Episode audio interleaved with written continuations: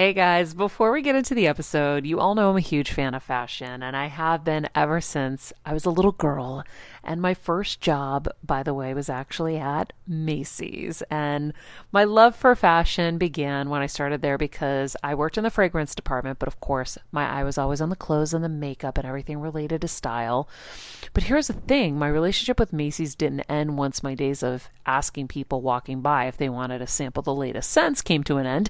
Nearly 20 years later, I still find myself choosing Macy's time and time again for literally everything. It's become a really beautiful full circle moment that they've been such amazing supporters of our show for so long. And when it comes to shopping, they have everything you need, whether I need a last minute outfit or Kevin needs a last minute outfit for our friend's wedding. We always head to Macy's. They've got us covered. So if you're in need of some retail therapy, perhaps, or looking to spruce up your home or your lifestyle, check out Macy's, friends. I've curated a list of some of my favorite items that have helped me upgrade so many parts of my life. Really my fashion the most, but of course home and baby and so much more. So check the link in the description and happy shopping, Hill Squad. I like to say that hair is a woman's best accessory. And thanks to my friends at Ouai, they make it possible to have good hair days every day. Let me tell you, Ouai's hair oil has become a game changer in my hair care routine. So if you're ready to have good hair days every single day, you got to check out Ouai. Head over to The Ouai, TheOuai.com to check out their products. And here's a little treat for you guys. Use the promo code Heel Squad for 15% off your purchase. Yep, The Ouai, TheOuai.com, promo code Heel Squad for 15% off. Hey everyone, it's Kelsey. And Jeff, and we are here to tell you a bit about our partner, Anchor. We know that you're a fan of this podcast, and maybe you thought, hey, I want to make a podcast too. Well, we have great news for you guys. We want to tell you all about Anchor. It's the easiest way to make a podcast for a few reasons, but to start out, it's free. Plus, there are creation tools that allow you to record and edit your podcast right from your phone or computer. Anchor will distribute your podcast for you so it can be heard on Apple Podcasts, Spotify, and many more. Plus, you can even make money from your podcast with no minimum listenership. It's everything you need to make a podcast all in one place. So download the free Anchor app or go to anchor.fm to get started. Do it, you guys, and enjoy the show. Hey everyone, we are so inspired doing this podcast every week, having the opportunity to bring you all the valuable knowledge and advice that each and every guest provides means the world to us. Now, because of how much positive feedback we've been receiving from our listeners, we've decided to build a community through Patreon. Members of Patreon receive exclusive access to a chat forum, the ability to interact with our guests, which is so cool, extra videos and podcast episodes that will provide even more advice and knowledge. Join now by going to patreon.com/bettertogetherwithmaria, and let's be better together, because when you know better, you get better. I'm on a journey to get better, and I want to do it with you. And I'm not just focusing on physical health. I'm focusing on everything: emotional wellness, spirituality, finances, relationships, and so much more. Every week, it will be my personal goal to bring us, the world's leading healers, experts, and game changers, to share groundbreaking secrets and tips to getting better in all areas of life. Getting better isn't easy, but it's a whole lot easier when we can do it together. Welcome to Better Together with me, Maria Menounos. Oh, I love making fun of myself. I literally every show will find some part of the voiceover to mimic, and I make Steph laugh every time, like it's the first time. Every time. I wait for it. I'm like, what part is she going to over-accentuate today? Happy Monday, everybody. Getting better isn't easy, but it's a whole lot easier if we can do it together. Welcome to Better Together with me, Maria Menounos. Welcome to Better Together, guys. Our quote of the day: we must develop and maintain the capacity to forgive. Ooh, I wish certain people were listening to this show in this very moment who are very unforgiving souls. And we can all be unforgiving in moments until we find forgiveness. And I hope we all find forgiveness in some place that needs it.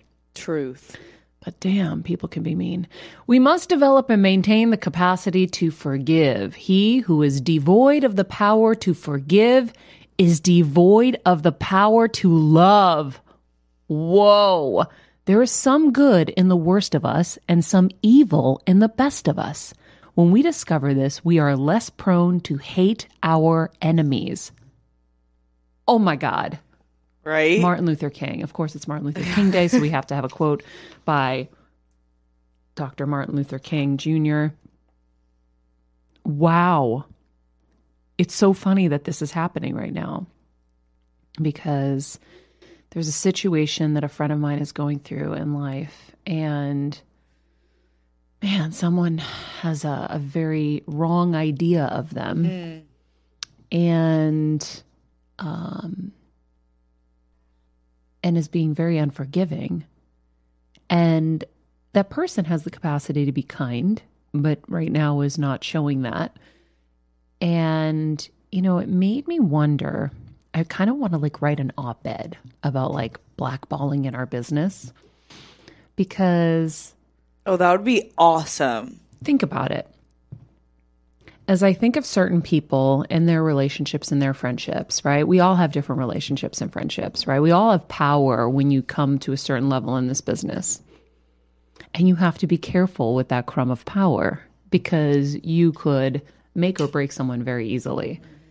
And I was thinking about it this morning, and I realized that there are people in this business who might think horrible things of me because someone wanted to ruin me. And it could be a little founded, unfounded, totally unfounded. And so I started thinking about certain people, like a huge, huge, powerful person. And if they called a certain other person who is upset with me about some minor thing, right? And they say, hey, I'm thinking about working with Maria. And that person has that power in that moment to sway them. And to say, yeah, you know, she did this thing and I didn't like it. In that moment, you've now heard from someone you trust and you love that I'm not good, or maybe not be good enough. And then boom, that whole branch of tree is now closed to me. And then that same person is with another person over here, because they're very powerful and they have a powerful group of friends. And then they ask about me. Maybe they saw me in the news or in a magazine. Oh, I think you're friends, right? You guys know each other? Yeah, but you know, she did this and I just, yeah, we just, I don't know. I just don't know about her. Like, even that could just crush that other branch for me. And as I sat there, because I was thinking about a friend of mine who's being completely blackballed behind the scenes, I realized how unforgiving we can be. And so ironic that today this quote just came, because I always say we're all capable of it. We're all capable of bad things in any moment, and we're all capable of good things. And it doesn't mean we're good or bad. It's just we're gray. We're humans. We're very, very unique and checkered, and there's just a lot to us, right? And can't find the friggin' word I'm trying to come up with. Anybody have a good word for what we are? We're a lot of things. Oh. What's the word I'm trying to come up with? Complex. We're complex. Thank you. We are complex beings. But it's how far you take things. And I will say, I burned my hand on the stove years ago. Someone came to me and said, don't work with this person. And I said, well, I'd like to make my own opinion, form my own opinion about this person, because this person seems very nice. And you may have had a conflict of character. Maybe you guys aren't on the same page about things, but it doesn't mean that I'm going to. And, oh, I definitely burned my hand on the stove. This person was definitely bad. I should have listened. But I do look back now and think, okay, maybe I was a little naive, but at the same time, wouldn't the world be a better place if we all chose to see people on our time and our level and our experience, and see, like, I think about the New England Patriots. I think it was Woodhead who came to us, and I think it was, he was in Jersey, and they were like, he was not well with his other teams, but in the Patriot system, he totally prospered and totally did great. If I have the name wrong, then whatever, it's somebody else. But because we're so complex, you may work great in our system stuff, but in someone else's system, they may not get you. Mm-hmm. and you guys might have a conflict. When you're on the go 24/7 like me, guys, finding ways to make life easier is so important for my health and sanity. And that's exactly what my friends at Macy's do for me. From working there as a teenager to now going to them for so many of my daily essentials, it's been my go-to for so many years, and having everything in one place is such a time saver for me. With being a first-time mom for a while now, as you know, I've had plenty of those, and being able to rely on them for all the things has been amazing. Plus, having everything in one place has made being a new mom just a little bit easier for me. So I know we're all focusing on our families, our health, hopefully, our jobs, and everything in between, but it's time to make your life a little easier. And to help you out, I've curated all of my essentials from Macy's for you and the whole fam. All the details are in the show notes below, or you can just click the link in the description to get your hands on them too. I have some new picks on there. This little bomber jacket, this little black dress. You're going to love it. It doesn't mean you're bad. Yeah. It doesn't mean they're bad. It just means you guys are meant to be together. No different than a marriage, right? Same thing. Yeah. So I think moving forward in life, like, we really should try to, unless someone has really, really horrible experiences that are really just like, okay, like it's right. There are multiple experiences, yeah, and 1,000% that it's true, right? Like, you can't say, oh, someone stole from me, but you don't really know 100%, right? Unless you saw them or you have proof now for sure, because you could ruin an entire person's life. Yeah. I don't know. No, I completely agree. I think it's definitely choosing love or the side of love when you're approaching people or deciding to work with people. And then I also think the second part is when someone's telling you bad things about other people is to see what their motives are. If it was to protect you, like in that case, the first case where you said you kind of burned your hand, you probably could have sensed that they're the types that want to protect you. But usually is it for self-gain? Like, is it their competition? And I think that can be a clue as to where they're coming from. We just had our AfterBuzz host class, which is where all the brand new hosts who have gone through our process get an all-day seminar from the staff at AfterBuzz. It looks so cool. So cool. And one of the things that I like to talk about with the hosts is that we're all judged by our worst day. Mm. And it's unfortunate, and like my definition of networking is creating a safety net for when you have those worst days. I mean, have you ever been around where somebody's like, oh, that celebrity's the worst, like they're hard to work with or something? And usually that stigma is created from one terrible interaction a PA or somebody had, and then they just go tell all their friends because they want to be cool, like, yeah, I worked with that person, but they're not somebody to work with. Yes. And then that keeps spreading and that keeps spreading. And I said, networking isn't just giving your business card to somebody or trying to tell people who you are. Networking is creating a net of positive interactions with everyone you work with. So when one person goes out there and says, this person's hard to work with, there's 20 other people who are like, what are you talking about? Yes. And this kind of pertains to this. I mean, like, it's really tough when you have somebody, and that's why it's tough, because it's when somebody's powerful, their voice can outweigh those 20 other people. Totally. So people need to be kind of, just as, you know, with it's 2020, people are being more conscious of kind of the power structure between dynamics of personal relationships and things like that. You need to be more conscious of that in terms of, like, you have power. Be responsible with it. Yes. Yes. Totally. I usually preface things with, this person was horrible to me. Like, I might go on my, like, momentary tirade for the people who have been really horrible repeatedly for years to me. I'm not saying one instance has defined my judgment of them. This is, like, legit. But I then will say, but that was, like, if it's somebody who's wanting to work with them or something, I'll say, but that was with me. And with me, they were threatened, because I've already done the work to figure out why this happened, because I want to understand their side all the time. And so I will say, like, they were threatened of me. They were threatened that their paycheck may get cut so that people could keep me on board. Like, there were a lot of factors, and maybe with you that won't happen, right? I just like to think that people can change if they're focused on self-betterment. No, but that is good when you do want to have a moment where you share your experience, because it's important for the other person, or if they're genuinely asking, to have that kind of, but it was with me, who knows? They could have just felt frisky one day.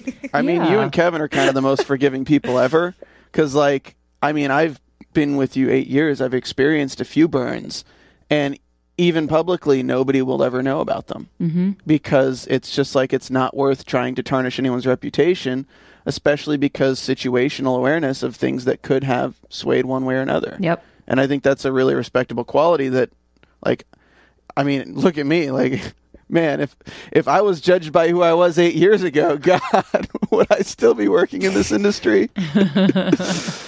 We're all works in progress, Stephen. Well, actually, that's perfect for our guest today, because she, not like she's a work in progress, but she's changed the trajectory of her career. I just think that's awesome. Like, you can always change one part about you or your life that you're not loving. Yeah. Or who knows if she didn't love it, but she was ready for a change. Yeah. Well, speaking of our guest today, Michele Promaulayko is our guest. She's the author of Sugar Free 3, which is a 3-week simple plan for more energy, better sleep, and surprisingly easy weight loss. I figured it was great for the new year. She is the former editor-in-chief of Women's Health and Cosmopolitan magazine. She has booked my covers and such in the past, and she has made a complete career pivot, which I think is really cool, because she's doing it, you know, at the peak of her career and success in the magazine world, and decided, you know what, I want something different. And she's betting on herself, and I love that. I'm so inspired by that. So we're going to talk to her about the book and how you can cut sugar out in the easiest of ways, and how she is pivoting and how she did it and how she set herself up for it, because I'm sure a lot went into planning this switchover. Yeah. Right. I'm sure there's some saving that went on and some calculated moves that I think would be helpful for our audience to know if you're thinking of making a switcheroo as well. So that's that. In the meantime, thank you guys for joining us on this Monday. It is a cloudy, cool Monday here in Los Angeles. I don't know what it's like wherever you are, but I soon will be away from the clouds and in Mexico. I can't wait. Woo. I can't wait for you. Yo solamente hablo español, solamente. Oh my God. While she's in Mexico, I'm never speaking. Tweet Christian. At Maria your favorite episode or your favorite topic that we've covered so far. Keep the conversation going. I know that you'll probably like that while you're getting your much-needed rest on a beach. Well, Scam, I am not going to be looking at my phone. Oh, you can tweet me. I'll look over. I'll look after her Twitter. So I say, I have. We're announcing our health show with Mark Burnett, MGM, and Full Picture next week at Real Screen in New Orleans. And so I was on the phone call with them this morning, adjusting our edits on our reel, and of course, now it's going to basically come down to me on vacation to, you know, take a look at some stuff when they get it, which is fine. I was like, I'll look at everything. But up until that moment, I wasn't going to be turning on my phone. I wasn't even going to check in at home. So now I'm going to have to be super disciplined. In fact, I think what I'll do is I will keep my phone off, and I will have Kevin call the hotel when it's ready so I can just look at that and then shut it back off. That's what I'm going to do. I don't care. I am literally leaving. And the house can burn down. I don't care. God. I am leaving. I need my mental health break. You do. I am falling apart. Not really falling apart. I'm actually better than I'm saying. I just know I really, really, really am desperate for this break. Yeah, I feel like you're not being reactive. You're being proactive. Mm-hmm. And that's different than before, because you would have waited. Yeah. And now you knew, like, you could feel it. And you were like, I do need a break. And you did that. Yeah, I booked it. And it's going to be amazing. Oh, and I've booked spa treatments at night. And I'm going to leave the spa with my friend. Go, Queen. And I'm going to go to the little bar that's 5 steps away from the spa. And I'm going to eat my dinner in my robe at the little bar that they have outside with a drink. I'm going to pass out. I'm going to wake up. I'm going to go to the beach, and then I'm going to drink and I'm going to eat, and then I'm going to go to the spa, and then I'm going to leave the spa in my robe, and then I'm going to go to the little bar right 5 steps away, and I'm going to eat, and then I'm going to drink, and then I'm going to sleep, and then I'm going to just keep repeating that friggin' pattern. It's going to be amazing. I am so fired up for you. I cannot wait. You are stepping into your greatness. I don't think there's ever been a greater moment for this soundbite. Mario, you lazy. Yeah, seriously. Oh, my God. You know, it's hard. Like, oh, my God, it's hard caretaking. Anybody out there, I so feel you. And I don't know what else to say other than I feel you, and I know I'm in a much better position than most people are, and it's still so hard. My dad, I wish I could take him with me. I'm trying to plot out another like weekend trip where I can take him away myself and just have me and him go away and rest him, because she's so difficult sometimes. He would renovate the entire spa that you take him to. Oh my God, that poor guy. I don't think I've ever seen Costas like relax. I think Kevin's plan is to start sending him to AfterBuzz to do little things, little jobs, because he needs good energy and good people and like to feel loved, because she's not giving him any love. She's just beating him up and giving him orders. This is my mom, by the way. And it's very difficult, as stuff I was telling you, with the brain. I don't know what she really is in control of and what she isn't. Yeah. She seems totally there. But then this is a completely different mother. My mom is the complete opposite of the selfless, amazing person that she was. And I don't know what it is. Is there like a demon in there right now that's like overtaking her and making her like this? But she is not, I mean, yeah, I know she has cancer. I know, but it's just, it's maybe no I bueno. Should take her to that church that you took her to on the Thursday night. You think that would help? I think it would be amazing. Yeah. Ashley would go. Yeah, Lauren McGraw would go. You can take a girl posse. Yeah. She would love that. That'd be awesome. Maybe that will help reset her. Yeah. Because it's only been like a week where she's kind of turned a little nasty, right? No, we just have been taking it. Oh, and now it's like, okay. And now we're all just, Here's the thing. My dad, his health is kind of declining right now, so I'm really nervous about him. And so he's had some issues. He's going to get a barrage of tests this week. And so I just see the toll it's taking on him, and I can't lose both of them. I don't want to lose either of them, obviously. But she's just very demanding and mean, and just, it's so hard.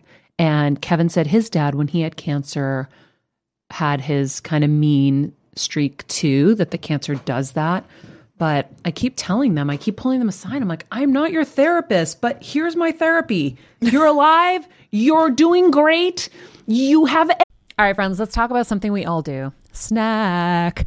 Trust me, I've definitely overindulged in the past, but as you know, I am focused on my health these days, and I think I found the healthier snack that you don't have to lose out on the flavor, and it's definitely become my go-to. It first came into the house because of Kevin. He was obsessed with Wonderful Pistachios, and then I got addicted, and now it's in my travel bag. I don't leave home without it. It's in our glove compartments because they don't melt. Right now, my favorite flavor is the sweet chili flavor. It feels like some of the naughtier kind of snacks I used to use, where I used to lick my fingers after. Now I lick them and I feel safer. Plus, Wonderful Pistachios is one of the highest protein nuts. Each 1 ounce serving has 6 grams of protein, giving you over 10% of your daily value. That's crazy, guys. So if you're looking for the perfect snack, trust me and head over to www.wonderfulpistachios.com to snag a bag of Wonderful Pistachios. You're going to love them. Everything. You have a credit card that will take you wherever you want to go. Do whatever you want to do. Go live. Stop sulking and sitting here fighting and making me miserable too, because I'm just wanting their happiness. Yeah. But that's codependent, and I have to fix myself. I have to like just go do my own thing. Yeah, which is what you're doing. I'm doing my own thing. Yeah, maybe we're praying she meets you halfway. I think there's a lot to say about like how your brain works though too, in terms of like, you know, living life, you have to train yourself how to react to certain things and to think like four times before you even say anything. Like even everyday interactions with the person at the counter at the coffee place, you're like, okay, well, how polite am I being? Make sure that I'm saying this, make sure that I'm having a good bedside manner when mm-hmm. I'm talking to people. And I feel like when you go through something traumatic like this, it strips away some of those thought processes. Like your brain probably defaults to the standard by which, okay, what is the intention, as opposed to what are these filters that I'm putting this intention through so people don't feel bad. Mm-hmm. And I think it's tough because you might be just getting a completely raw and unfiltered, what does she need at that moment, as opposed to her thinking about these other things before asking for that. Yeah. Look, I'm starting to tell her, like, Mom, you know, when I come into the room, I say, hey, Mom, hi, how are you? How are you feeling? That's what I say every time. And she answers. And then the rest is just barking orders. And I said, so Mom, I go, it would be nice if you asked other people how they were feeling too. Like, we all have our own issues as well, right? And so before you start barking orders, maybe ask somebody how they're feeling too, and say hello. You know what I mean? Yeah. And then she says, okay, but then she doesn't do it. Yeah. This is why it's such a difficult disease, honestly. My grandmother, about 5 months towards the end, had complete personality changes, and she didn't even have brain cancer. It was just the chemo and the medication and kind of the constant amount of treatment and oversight, where we had to hide the knives in the house because she started, what is it called? Saying that my mom and aunt were stealing from her. She was like walking around at 3 a.m. when nobody knew, and like one day had a knife in her hand, like threatening them, because it's like it's like a paranoia kind of thing, you know, because it's tough. I can't imagine the psychological stress that's put on somebody when they're in a constant state of like, what is the future? Yeah. But I mean, you guys do a really great job of like working with her. Like I don't think I've seen anyone do such a great job of like understanding and making sure that she is getting those therapeutic moments of like, hey, like this is what I need. Usually people, I'm trying to use both hands, but usually people like, they just butt heads and they don't even communicate. Yeah. Oh man. Well, it's taking its toll. So I'm going to go recharge myself, and then I'm going to find a Ouai to get my dad to recharge. And then I'm just going to keep on praying and trying to send energy that will change things. So, in the meantime, let's shift over to our guest. Michele Promaulayko is a health journalist, wellness expert, the creator of Sugar Free 3. She's the former editor-in-chief of Women's Health and Cosmo, and decided to reinvent herself by becoming the current editorial director-at-large for The Well. Michele is passionate about living a healthy lifestyle and is now helping people cut back on their sugar intake for better overall health, easier weight loss, higher energy levels, healthier-looking skin, and more. Guys, we all really need to cut sugar. It is evil, especially in pancakes and bread pudding and chocolate chip cookies. Oh, no. Oh my God, guys. It's so hard. I had barbecue chips for dinner the other night. Oh, Help me. But I did get on my Peloton this weekend. Yay! Okay. Michele is going to help us all. And oh boy, in this book, I highlighted the page where she talked about lattes. I was dying. Anyhow, the book is great. And Let's get to our interview with Michele. So Michele, welcome to the show. Thanks for having me. I am so excited about this book because my husband and I are trying to reduce our sugar intake.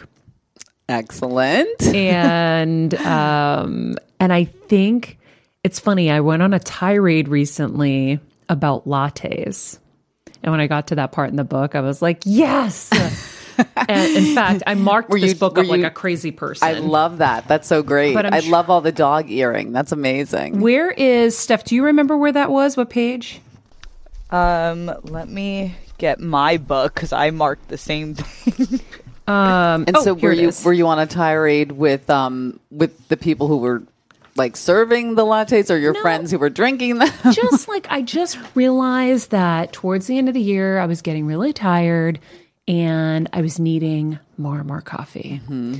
And Hazelnut lattes, a coffee bean were becoming my everything. I was doing half the powder with almond milk, thinking I was doing good. And I think it was like a regular latte at Starbucks or a coffee bean, whatever. It's like 72 grams of sugar. And I was like, okay, so a packet of sugar equals like 1 teaspoon or whatever. It was like, I did the math and it was like 16 teaspoons of sugar. It's mind-blowing, isn't it? Or 32 if you get it with the full powder. And this is a premise of the book, right? Which is all the hidden sources, which I know we'll get into, but just how you unknowingly consume more than you think you are, even when you're trying to do the right thing. And even when you have like a lot of the education surrounding nutrition and making good choices, it's still easy to get tripped up. Even when you get a skinny vanilla latte. Yeah. A skinny vanilla latte has a ton of sugar still. I don't remember how much, but it does. So I liked how you had in the book, it's on page 24, and you actually have the teaspoons like photographed. So a Coca-Cola. Seeing is believing. A Coca-Cola, a 16-ounce Coca-Cola has 52 grams of added sugar. And by the way, I also loved in here how you explained what added sugar means. For everybody who doesn't know, explain it really quick because I thought it was really cool. Right. It's just sugar that's been added to a product. It's not naturally occurring. So it didn't start out there. It got put there. And so a 16-ounce Coca-Cola has 13 teaspoons of sugar. A Red Bull has 9.5, basically 9.25. Let's see here. California Pizza Crust, California Pizza Kitchen gluten-free barbecue thin crust pizza has 2.5 tablespoons. It's probably in the barbecue sauce. Yeah, which I love barbecue sauce. I know. So I was mentioning earlier how I know you from the magazine world, and you know, someone like you is perfect to write about this because all you did was do this for a living, right? Yeah, Women's Health. Talk to the best experts. And by the way, your cover of Women's Health, you were on the cover when I was the editor-in-chief, was one of my favorites. Oh, thank you. So listeners, if you haven't seen it, you need to Google it to see how incredible Maria looked. Thank you. And still looks, of course. Thank you. But yeah, I mean, being an editor, you are, you know, super curious. You are the conduit to the best experts. You have access to them, you get to interview them, you get to download all of the info and hopefully, you know, keep some for yourself and digest that information, but really then disseminate it to people. And that's what I've always enjoyed doing. And that's what I wanted to do with this book, is talk to the best and, you know, break it down in a way that was easy to understand and put into action, because it's one thing to read about it, but if you don't take action on that knowledge, then it sort of goes nowhere. Yeah. I think also, you know, it was so great because it's really easily explained in here. And I loved when you talked about if you're in your 20s and 30s, you'll likely be doing harm that you'll feel years from now. Lifestyle choices matter. And then you talked about things that you saw at Women's Health, like an article you did about skinny diabetes. Yep. Oh my God, you really read this, and I'm so thrilled that you pointed those two things out, especially the thing about the damage you do now having an impact decades from now. Because we talk about it all the time here. Yeah, and when you're young, you feel immortal. And I get it. I mean, I did too. But you're not, and nutrition matters, lifestyle matters, because all of that has a cumulative effect. And when you start to experience the effects of that damage, it's oftentimes too late, right? Or at least much harder to unwind from that than to make smarter choices earlier on. Yeah. So, I think that's the thing I'm always trying to get across to our audience with this show is that with summer upon us, friends, hair is going to be even more important. Yes, we've got humidity, we've got sun, we've got all kinds of things. And sometimes it's hard to find the right shampoo for your hair. Everyone's hair is so different, and there's no one-size-fits-all solution. That's why I love Ouai. They have different shampoos depending on your hair type. Want volume? Fine Hair and Conditioner will give you that extra oomph you need. If you need some moisture and a little extra bounce, find your happy medium with Medium Shampoo and Conditioner. And for my peeps with thick hair like me, give your hair the hydration it deserves with thick hair shampoo and conditioner. Plus, you guys already know Ouai carries some of my favorite hair care products I use all the time, whether it's the leave-in conditioner, which is my go-to, or the hair oil. They give my hair this hydrating refresh all summer long. Wash your Ouai to healthier hair. See what I did there? With shampoos and conditioners made just for you. Go to the Ouai, TheOuai.com. Use the code HEALSQUAD for 15% off your entire purchase. That's theouai.com, TheOuai.com. Use the code HEALSQUAD. Your hair deserves it. Cumulative effect, right? Yeah. So I have a friend who I'm desperately trying to get to listen to me, and he's doing, you know, multiple lattes a day and Red Bulls. I'm like, you're killing yourself. Mm-hmm. And I said, your body can only hang on for so long. Wasn't listening to me, and then had a complete breakdown. Mm-hmm. The body just shut down, the mind shut down, everything happened.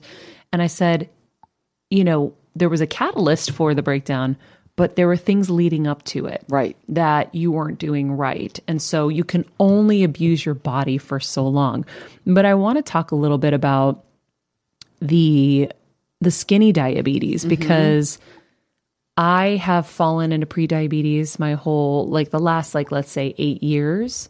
My dad's diabetic, my brother's diabetic. So it's definitely in our blood as well. But I know. They have type 1 diabetes? Yeah. My dad has type 1. My brother has type 2 that became type 1. Mm. But I know that my sugar intake has definitely contributed to those numbers. It's not just my hereditary situation, because I also had a fatty liver at one point. Right. And a fatty liver on a skinny person is because I can work off the sugar. Exactly. It doesn't stick to me. Which is what the skinny diabetes article was, yes, that I did so many years ago in Women's Health. Because it wasn't just about size and being obese and all of these things that you think of as unhealthy. You can be ingesting sugar or eating unhealthfully and be at risk for that, but not look like it. Yeah. From the outside, from the average person's perspective. Mm-hmm. Even when I first started in this business, I couldn't handle the hours of, like, it was so intense, and I was eating fast food every day, 2-3 times a day, because there was literally no time to even do anything else. And so I remember just being hospitalized all the time of malnutrition, dehydration, all this stuff. It happened multiple times. Wow. And I was still skinny. Yep. No one would have known. I was going through Arby's and McDonald's and Burger King and Taco Bell, and that was my intake. Yeah, and it might have been one meal a day, but it wasn't a meal that was nutrient dense that would have done a better job of fueling you, right? And part of the problem, and I get it, is that it seems like a lot of work to eat healthfully, and it is getting easier. Mm-hmm. Just, flying here from New York, I was in the airport, and of course I'm always scouring in airports to see what they have, and the options are getting a lot better. You can now find things, and maybe then it wasn't as easy, but still it's like, it's important to figure out how to not do that, to not sort of, feed yourself these things that are devoid of nutritional value. Yeah. I think it's the first steps that are hardest. Stevens recently focused his energy on losing weight and has seen really great results. And it's because he took that first step to go to the supermarket and buy his own food. Right, Steven? Yeah, I started buying salads, even if they're pre-made salads, like they don't have cheeses, they don't have croutons or anything. It's just straight up like Greek salads. And then just avoiding bread, and avoiding things that are around. It's really hard because it's like we're at the studio all the time. So to always have snacks on hand, it's tough to just be like, no, I don't need that. Let me drink water. Let me have hot water instead. Mm-hmm. But it's just kind of you have to be conscious of it 24/7. Yeah. Yeah. And you also have to have those healthy snacks around because the time you're most vulnerable is when you're hungry and you just want to grab something, and you're so habituated to grabbing something sugary for a quick energy fix, knowing it's not sustainable energy, but it's what we've kind of conditioned ourselves to do. Yeah, we have in my kitchen, we have a big thing of sunflower seeds that we bake with spices on it. Yum. So that if I'm starving, which is all the time because I run it to it's too late sometimes. Yep.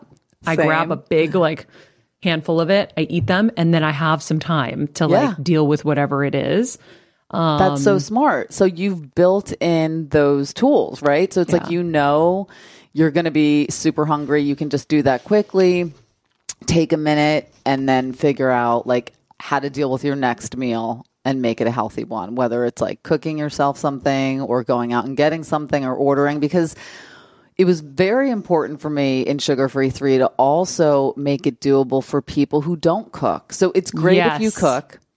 You have the three categories. I loved it. Yeah, explain that to people. Yeah. So I live in New York City where tons of people go out all the time, take out all the time, and it can be a trap, right? You can eat unhealthfully if you're doing that. But I wanted to make it possible for people who like to cook, don't cook, can't cook, whatever, to do the program. So broken it down into, you know, into these three categories. And listen, cooking is the healthiest. You control everything that goes into your food. You're more mindful. You're part of the process. That whole experience definitely makes for a healthier meal plan, but you can still find and order things that are healthy and sugar-free in this case, if you just know what to look for. Yeah, so I've broken it down into, you know, categories for people who love to cook, you know, can cook and don't cook. Which is very helpful because I've realized that we are in both boats of cooking, and you can switch between the categories too, right? Sometimes. It's not, you know, exclusively that you have to choose one or the other. It's just that anybody can do it. Yeah. The other thing that I think what people need to understand is the consequences of sugar in every way, from the depression statistics that I marked off in here, to the inflammation statistics, to the lack of energy. So we use it because we need that high, but we're like, as Kevin would say, my husband, he's like, you're tripping over the cord. You're not fixing it. Just fix the freaking cord. Yeah. And so it's false energy. Yeah. You're just chasing after everything rather than sitting down for a minute, coming up with a plan and figuring out how you're going to get the real true energy that you want. And so let's talk about sugar in its evil form. Yeah. Because there are good levels of sugar with fruit. And I had to be mindful for my mom because she has brain cancer recently that I've been starving her of sugar with phenomenal results, by the way. However, it's not good for her brain to not have anything. So I incorporated fruit in. Yeah. Like in the beginning of this, you know, last tumor recurrence battle, it was like, oh, no, we can't give any sugar. Right. And now I'm like, okay, we need to throw in fruit. She's got to have some sugar to the brain. So to your point, exactly.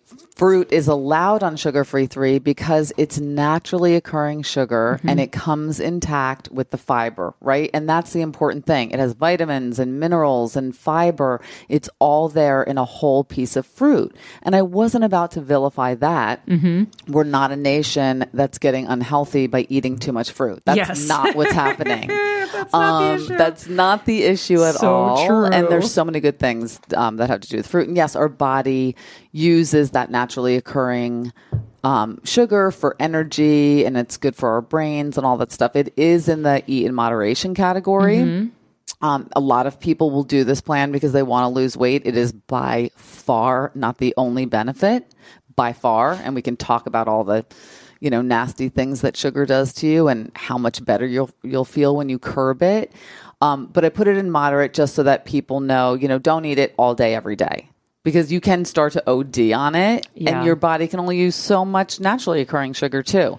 But I certainly wasn't going to cut it out. Yeah. But on to the evil. So that's the good, the naturally occurring, the evil sugars. And so explain to people, because it's almost like we get tired and we get moody and we get depressed and we don't realize it's probably because of the sugar. Yeah, we assign a different enemy. Yeah, that's such a good way to put it. We like find a million other things to blame it on other than what we're eating. Yeah. And there is a disconnect for a lot of people between what they eat and how they feel. And I'm not sure why that is. We haven't been taught that. You know, we should be taught about nutrition growing up in school. And we're not. I still don't think kids are taught about nutrition. Maybe they're still getting the 5 food groups or whatever. It's not right. Right. Yeah. So we don't really connect what we eat with how we feel.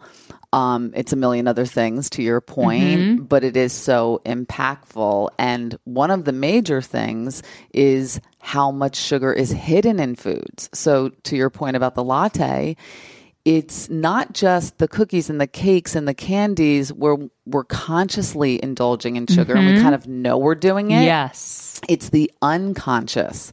And so what happens is you're consuming way more sugar than you think you are because you don't know it's there. It's in all these foods you may not even think of as sweet, savory foods. And we can get into that a little bit more. But then it puts you on this roller coaster ride, and it is dependency because the more you have. As a first-time mom with a baby, I'm always on the go, whether it's running errands, getting my coffee, going to doctor's appointments, or just spending quality time with little Athena. And that's why I rely on Wonderful Pistachios to keep me fueled and ready for anything, no matter where I am. Kevin even keeps this bag stashed in the nursery. You know, for the nighttime hunger moments. Wonderful Pistachios comes in a variety of flavors and sizes, making them the perfect snack to have literally any time, whether I'm enjoying them during a quick break in between taping this show, or I'm on the go and it's in the diaper bag. I do carry it in my travel bag, and they're in my car. At this point, when I'm leaving the house, I think keys, wallet, Wonderful Pistachios. Bonus, Wonderful Pistachios is one of the highest protein nuts, with 6 grams of protein in every 1 ounce serving. So on top of all that, they keep me feeling satisfied. I'm energized while I'm juggling all this crazy stuff in life. Next time you're looking for a convenient and guilt-free snack, head over to www.wonderfulpistachios.com and stock up on your favorite flavors today, minus the sweet chili. The more you want. Mm-hmm. So whether you know you're getting it or you don't know you're getting it, and then that sets you up for this cycle of craving more of it. Yep. So the only way to unwind from that is to realize where it's hiding and avoid those sources the same way you might avoid a plate of cookies if you were trying to cut back on your sugar intake. Yeah. I'm noticing a big difference going with black coffee. Mm-hmm. And I still don't do that. Really? No. Oh my God. I haven't gotten there yet. I am so excited about it. I want to get there eventually. Yeah. But I put milk in my coffee, and I actually use stevia in my coffee a little bit. And stevia and monk fruit are allowed on Sugar Free 3. Yeah. Because they're plant-derived sweeteners and they don't mess with your blood sugar the way that other sugars do. Well, they're not a sugar, but the way sugars do. And it's allowable in moderation. Like, I'm not saying go out. It's still not great. Don't go like baking with tons of it and eating it all the time. But, you know, I needed to give myself an excuse to put it in my coffee. Yeah. Well, I did a splash of unsweetened almond milk today because mm-hmm. I'm at home and I can, but everywhere else I order it black now. Yeah. And then I cut out soda months ago. That's great. First time ever in my life. I will never have a soda again. And just doing that, for people who are listening, just doing that mm-hmm. is a huge leap forward in terms of curbing sugar. Because, even Diet Coke still has, first of all, I don't know. Or maybe artificial sweeteners. I'm not sure. It has artificial sweeteners, but also this is what got me. I was talking to Dr. Darren Weissman. I think his last name is Weissman. Steph, I know you're working on booking him. And he said Weissman. Yeah, he said that it turns into formaldehyde in your stomach. Doesn't that sound awful? Do you know when you have an aha moment, Michelle? Yeah, yeah. That was my aha moment. Totally. I go, holy shit, that's what they embalm dead people with. I am never drinking this again. Right. And when I say I'm never doing something again, I never do it again. So I cut. You. And I have my dad's discipline. So I was like, I'm done. And so those are two things. And I've seen my body shift. And it's funny, like, I'll take Pilates once or twice a week. And she's like, are you losing weight? And like, at the same time, I don't want to necessarily lose weight. I just want to get like fitter and tighter. Yeah. But it, you know, it makes a big difference. Steven is asking, this is a really funny question, Steven. You really want me to ask this? I can't wait. Is this a bad answer? Is coffee make creamer bad? Probably. I'd need to see the ingredients. Steven. I'd need to see the ingredients, but I'm going to go with probably. Pull up the ingredients, Steven. Oh, I don't want to do this right now. Come on. Is that what you use, Steven? We stock it at the studio because I don't like putting sugar. It's like really easy to have like creamer and your sweetness. But there's probably sugar in the creamer, so it's really just you're getting it all at once. It's a vanilla flavor. Yeah. Oh, yeah. It's like when I used to go to Blue Bottle, my my new obsession. I love Blue Bottle, but I would get oat milk. And I didn't need to put any sugar in. I was like, this is amazing. Oh, my God. Well, because it's loaded with sugar. Yeah, exactly. I mean, and when you go to Starbucks and you get almond milk, they're not using the unsweetened, guys. Exactly. When you buy it and you bring it home, you know to buy the unsweetened, or at least I hope, after listening to this, you'll know to buy the unsweetened. But when you go to any coffee place, there's no doubt in my mind they're not. They're not, and that's why it doesn't taste as good at home as it does when you go out. Exactly. But this is the point: is that our appetite and our palate has been so conditioned for sweet things, and this is the huge problem: is that it's been calibrated to this needing this high level of sweetness to be satisfied, which is why places like coffee joints use the sweetened stuff because they know it's going to, make people come back, please their customer. Yep. But if we just started unwinding from all of that, we wouldn't crave it nearly as much. And that's one of the benefits of doing Sugar Free 3 is that you then are so sensitized to sweet that a little bit goes a long way. Naturally sweet things like fruit taste so much sweeter and more satisfying, and you don't crave it as much. So it really is. It's like we've just been this, appetite for sweetness has just been ratcheted up by all of these places that, we consume it from and maybe don't know. Yeah. Stephen, what do we got? It has 5 grams of sugar, 5 grams of carbohydrate, and 35 calories per serving. And what's the serving? 1 tablespoon. Oh, amazing. So you probably put like 20. 4, yeah. Yeah. And there's probably some naturally occurring sugar in there from whatever the dairy is, but there might also be some junk in there too. Yeah, Stephen, it's in a package. I don't see any friendly oses in the ingredients, unfortunately. Yeah. We have a great question from the chat. Brandy Lee, who watches us every single week, she wants to know, what are some great things that you can take if your blood sugar is low that are still healthy? Well, I mean, if your blood sugar is low, anything you eat will raise your blood sugar. So you just want to eat a healthy snack. So whether that is almonds, like anything. So it could be a sliced apple with nut butter. It could be a brown rice cake, believe it or not, with nut butter, because whole grains are okay. It's refined grains that we want to stay away from. It could be, avocado and, or guac and what I call cucumber chips, which are just cucumber slices. It could be biltong, which is an air-dried beef jerky that typically does not have any added sugar. So if you're into that kind of thing, there's tons of snacks. And are all those are just good snacks in general, right? Yeah. Right. And anything you eat is going to raise your blood sugar if you're feeling, depleted. Yeah, exactly.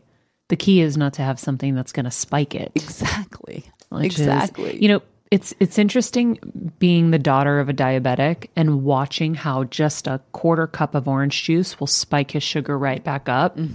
So the littlest amount of juice is so powerful in your bloodstream. And the other thing that I loved is how you kind of exposed the notion of the fact that these companies are hiring scientists. Yeah. To make things taste addictive, not good, right? You come to my kitchen, I'm going to cook. I want it to taste good for you. I don't want you to be addicted to my kitchen.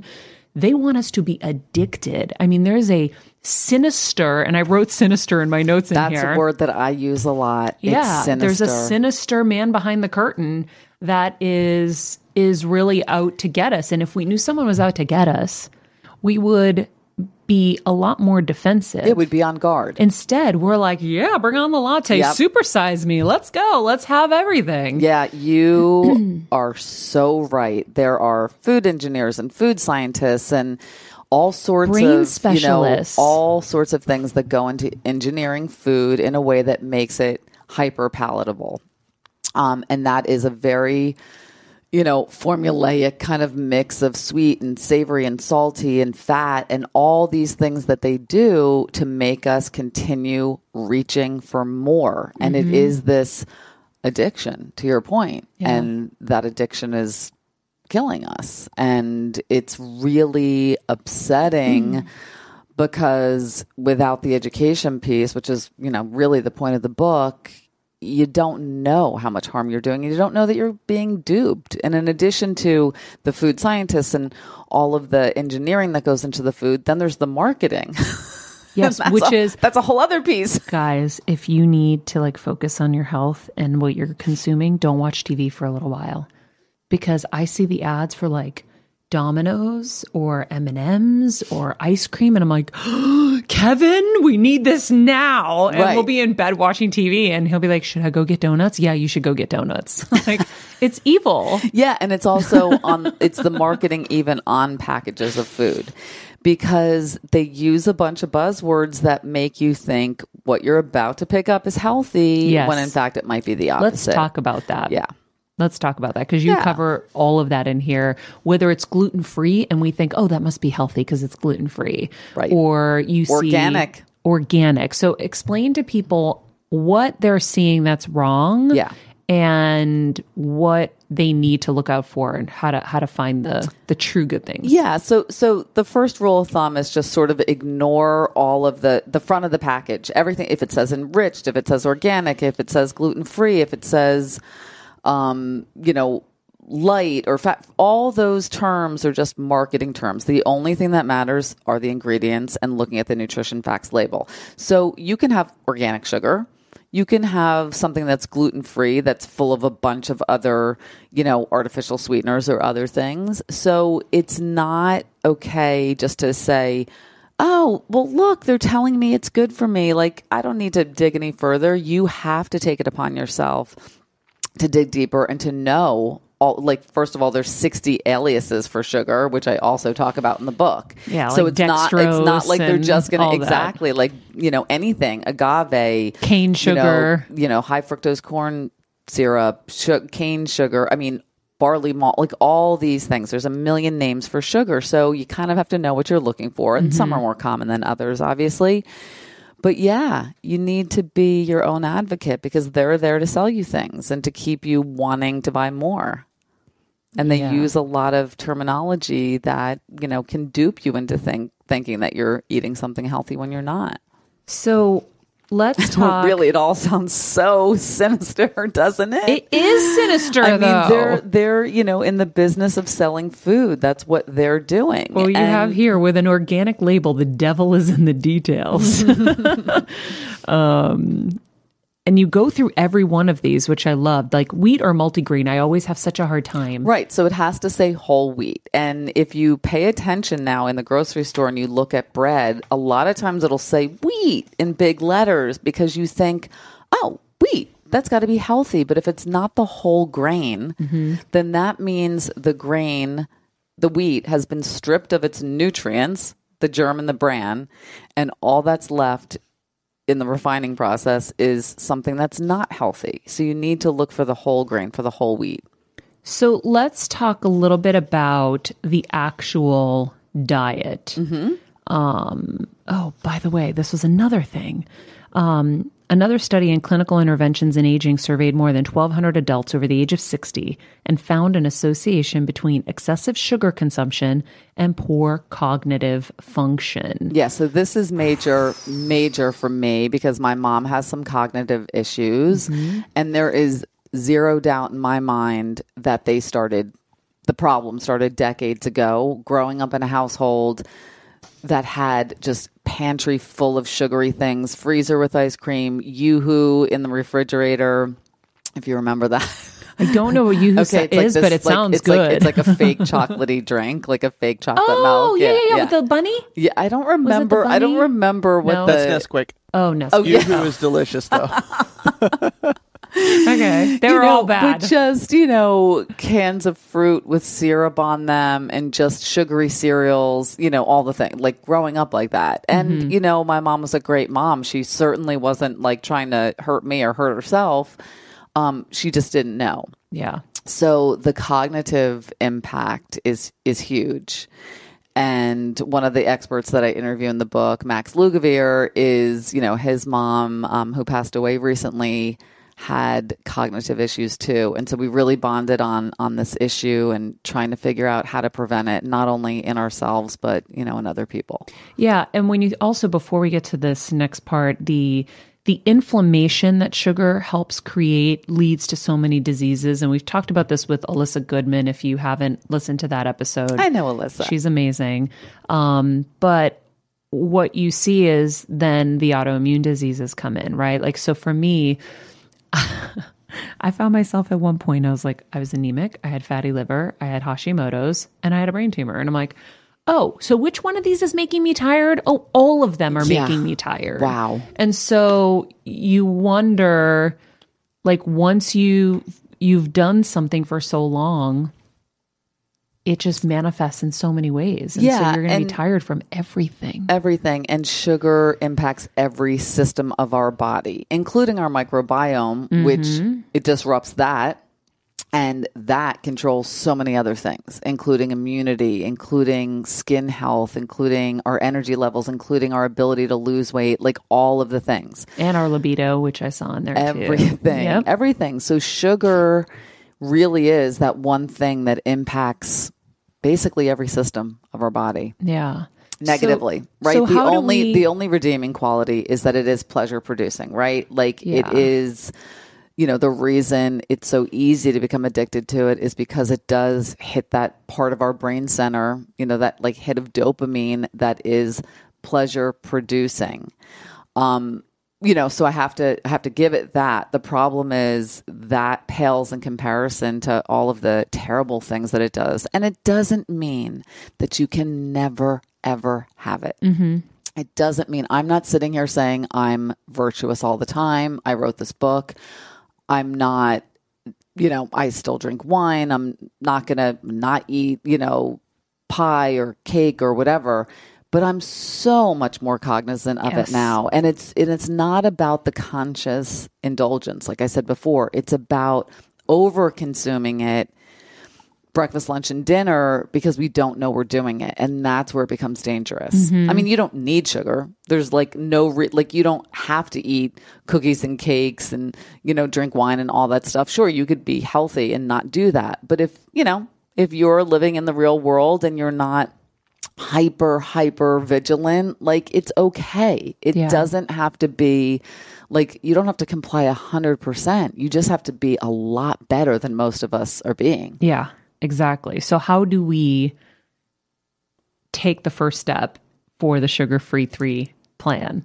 Yeah. So, I mean, the whole point of the plan is one, the ingredient education, right? Like, exposing the sources that it's hidden in. So all the food, like pasta sauce and ketchup and salad dressings. I mean, do we want sugar on our salad? Think about it that way, right? Do you want to pour sugar? So disgusting. Right? It's so gross. Like, do you want to pour sugar on your salad? No. Do you want to eat dessert for breakfast? Well, if you're eating a fruit yogurt that has added sugar, then that's what you're doing. You're eating dessert for breakfast. Mm-hmm. So when you start to think of like the whole point of, you know, you finding out that soda, you know, was forming and basically embalming fluid in your stomach, like it made you see it a different way. So that ingredient education first and foremost. And then just when you talk about sugar in the breakfast, I just had this vision of this amazing chia pudding I had in Chicago, and it was so delicious. Imagine you go to breakfast and they have chia pudding on the menu. Sounds healthy. And you're like, yeah, that sounds healthy. Guys, it's made with like sweetened almond milk or something. No, it's made with that like condensed milk stuff. God. Sweetened condensed milk. Yes. It's so sugary. And that's why mine at home sucks. My chia pudding is so friggin' boring because I don't use that. Right. Because if I actually used that and I saw what I was putting in, it would be mortifying to me. But when I go out, I think most people would think that that was healthy. And so you have to be so careful. Yeah. And that happens all the time, is you think you're making a healthy choice, but if you don't know what's gone into it, then, you know, it's hard. Like, so ask. Yeah. So ask. Yeah. You don't want to eat dessert for breakfast, right? So greens and eggs, you kind of know what you're getting, you know, avocado, healthy fats. You want to choose things that, you know, I mean, you may not know, you know, did they cook, what oil they cooked it in, but okay, if, you know, it's still a healthier choice than something that could have tons of sugar hidden in it. Yeah. They're probably not hiding sugar in the omelet. Yeah, like those parfaits at like Starbucks. Oh, the yogurt parfaits, they're the worst because they've got the sugary yogurt, they've got the sugary granola, and then it might have some, you know, whole fruit, some berries on it, but all in all, it's a sugar bomb. Well, and the berries are usually mixed in with a compote, like a compote. Yeah, that has sugar. Yeah, I mean, it's literally like you might as well be eating an ice cream cake. Absolutely. Even a muffin is like eating a cake. Yeah. Sorry to be such a buzzkill. No, but it's true because like we said. So step number one is the awareness, right? Realizing it's hidden in all these places and knowing what some of them are, getting the ingredient education so that when you're shopping, you can flip over a package, quickly look at it. And again, this doesn't have to be super labor intensive because once you start learning it, and Sugar Free 3 teaches you how to do it, once you have that awareness, it becomes second nature. Mm-hmm. And then you just do it automatically and you make a better choice, which doesn't mean you can't have all the things you want to have. You just have to pick the right ones within all those categories. Yeah. So, yeah. And then once you start eating that way, you're going to crave it less. Yeah. Once you start feeling better, you're going to want to keep it going. So that has, a motivating factor right there. You start curbing, you crave less. The less you eat, the better you feel. So you want to eat less. So that positive cycle kicks in to counteract the negative one that you had going. Mm-hmm. And you have plans in here for everybody. Yep. So let's go through and see if we can help somebody get on a plan. Let's see. Yeah. So there's the three routes: the likes to cook, will cook, and doesn't cook, mm-hmm. or can't cook, doesn't want to, whatever it is. Or doesn't have time. And you can mix and match, right? So it's like, if you know that you're going out, you can, choose a cuisine. If you're the one choosing the restaurant, like you choose Greek or you choose Italian, sort of within every cuisine, you can find something. And mm-hmm. I kind of go through that too. Oh. But then there's the lists of, the totally allowed foods, the foods that are allowed in moderation, and the ones that are barely allowed, right? There's the not allowed, and then within the allowed, there's sort of those three tiers. So here's like a 7-day plan for don't cook. Monday, breakfast, oatmeal and 2 hard-boiled eggs. Anyway, lunch, you would do a Greek salad with your choice of protein. Dinner, you would do grilled or roast chicken with roasted Brussels sprouts, yummy, and brown rice. Tuesday, or let's say Wednesday, you could do some poached or scrambled eggs with avocado and fruit salad. For lunch, an open-faced turkey sandwich with lettuce, tomato, avocado, and mustard. Love the mustard on that. For dinner, you could do some grilled fish with sautéed spinach, zoodles, zucchini noodles, garlic and olive oil. I really like those. That little zucchini the spiralizer. Holy moly. So... Oh my God. We know, it's like the craziest tool, isn't it? My housekeeper's made that for me before, and she uses like a tofu sausage or something, and she just put some spices on it. It's better than pasta ever could be. You're like, okay, I can eat this. It's delicious with some crushed red pepper. Yum, I love red pepper. So yummy. Yeah, options. Yeah, there's tons of options. There's tons of recipes. Yes, we're going to start using them. I can't wait. And things that are creative too. I'm such a food person. I love a variety of foods, and I didn't want this to be super limiting, because it doesn't have to be. Mm-hmm. You can eat a wide variety of foods and still be sugar free. Yeah. There's so much you can eat. There's so much more you can eat than you can't, right? The list of not allowed foods is really brief. And then the allowed foods, it's like a vast list of things. So I wanted the recipes to be creative and yummy and interesting and varied. One of my favorite breakfasts is this like sweet potato toast, we call it. So it's like using sweet potato as a toast, with an egg on top. Like there's just creative things that you can do. That's a good idea.